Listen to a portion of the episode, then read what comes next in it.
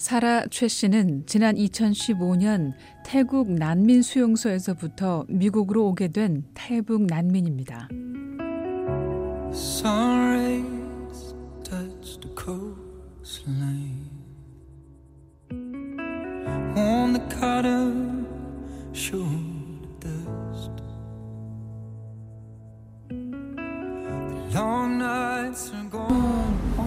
까리 맞아요. 2007년이 맞아요. 2007년. 네. 네.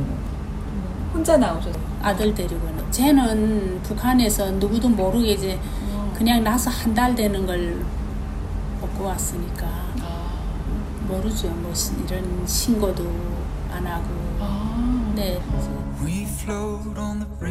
2007년 당시 30대 후반의 나이였던 사라 씨는 출생 신고도 하지 못했던 생후 한 달 남짓된 갓난아기인 아들을 등에 업고 두만강을 건넜습니다.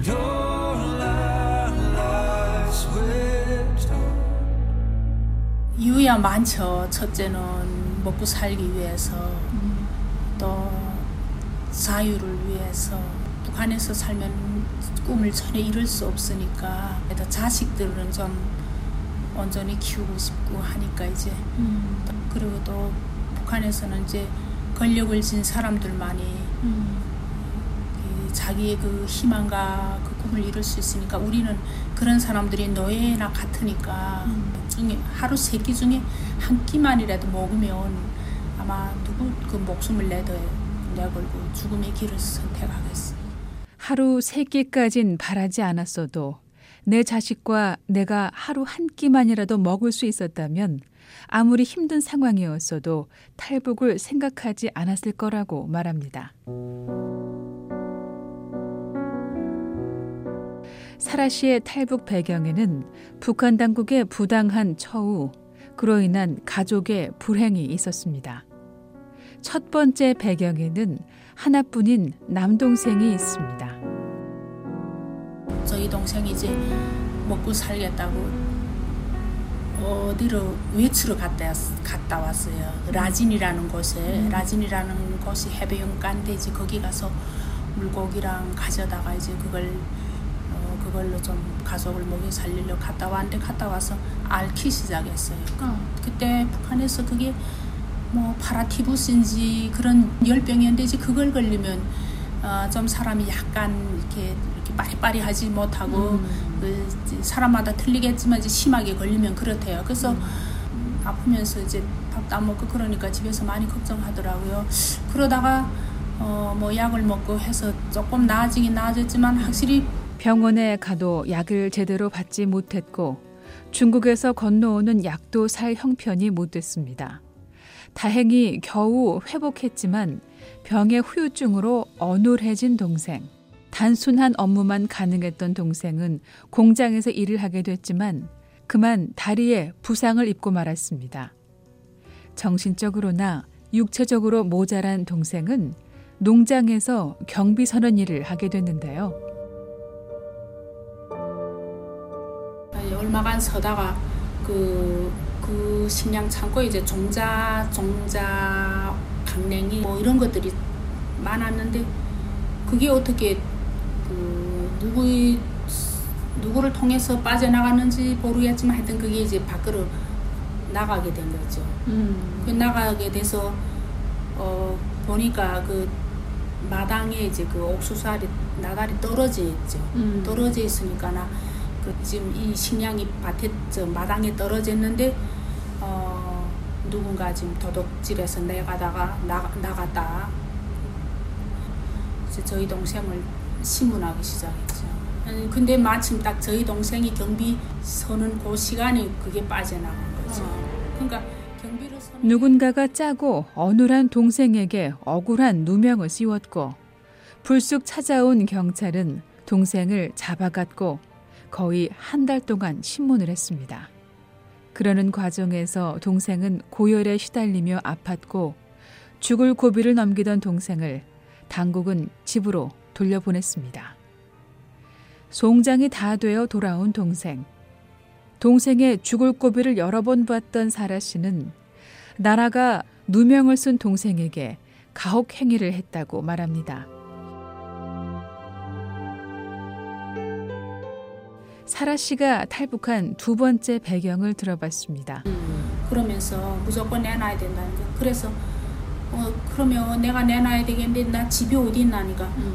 너 본가집에 가라는 거예요 친정집에. 음. 그런- 그런 억울하게 집을 뺏. 네, 그제 집을 그래서 내놔라. 그래서 그러면 집을 내놓겠는데 어 네가 뭐 며칠로 가니 집을 안 내놓으면 우리 이 집을 다짐 드러내겠다 그러는 거예요. 그래서 며칠을 기다렸죠.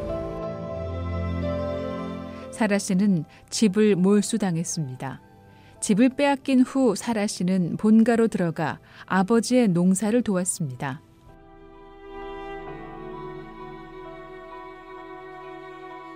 그 김일성이 이제 돌아가고 식량 해결을 해야 되니까 그때 산에 북한에 산이 불 탔어요. 그날 그때 그 해가 특별히 큰 산불이 났어요. 그래가지고 산이 온통 산 이렇게 다 탔는데 이제 사람들이 그걸 다 개간하는 거예요. 그 땅을 아버지는 이제 워낙 이 땅을 잘 지형을 잘 봐요. 그래가지고 나쁜 땅을 많이 개간하기보다는 작은 땅을 적게 개간하더라도 좋은 땅을 개간해야 이렇게 노력도 적게 들고 땅이 비옥하니까 이제 소출이 높다고 그러면서 작은 좋은 땅을 작게 개간하자 그러더라고요. 그래서 진짜 죽을 먹으면서 그 땅을 읽을 때 너무 힘들어가지고 그, 그렇게 이제 한 메다 한 메다씩 버벅 전진하면서 그 땅을 개간해서 그래도 어느 정도 이제 땅을 괜찮게 크기를 만들었어요. 만들었는데 그해 정말 농사 잘 됐어요. 농사 다 잘 돼가지고 지나가는 사람마다